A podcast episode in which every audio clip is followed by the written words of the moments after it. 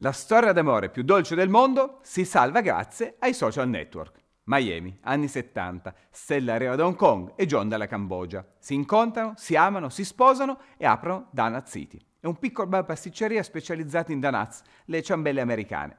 Da allora iniziano a servire colazione ogni mattina alla comunità senza chiudere mai, neanche un giorno di ferie per 30 anni.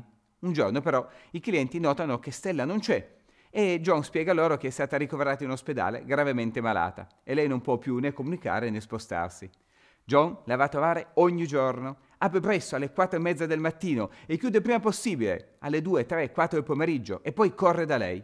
Lui deve per forza tenere aperto per far quadrare i conti e pagare le spese mediche, ma nel suo cuore vorrebbe stare sempre vicino a Stella, sempre vicini, dedicarle più tempo. Don Caviola, una cliente abituale, soffre a vedere la vita di quell'uomo e dice ho pensato che se un certo numero di persone avesse comprato le ciambelle ogni mattina, John avrebbe potuto chiudere presto e andare dalla moglie. E così lancia un appello sui social network. La risposta è sorprendente. Le ciambelle di John alle 10 di mattina sono già finite e lui può chiudere, correre dalla moglie e passare con lei l'intera giornata. I giornali parlano del caso, esplode il fenomeno Donut City.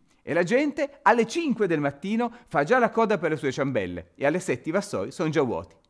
John però continua a fare lo stesso esatto numero di ciambelle di sempre, da anni, da 30 anni, 50 dozzine al giorno. Dice, non mi interessano i soldi, queste persone, i miei clienti, mi hanno già fatto il regalo più bello del mondo, il tempo. E io lo uso per stare con Stella, con mia moglie. Stella guarisce e la vita riprende. Un giorno, Don Caviola passa dal negozio e incontra John. Lui le corre incontro, piange, ride, l'abbraccia e non smette più di ringraziarla. Poi due si guardano negli occhi e si tengono le mani in silenzio. Arriva la televisione e dice fermi, fermi, potete replicare la scena? I due si guardano e scuotono la testa. No, grazie.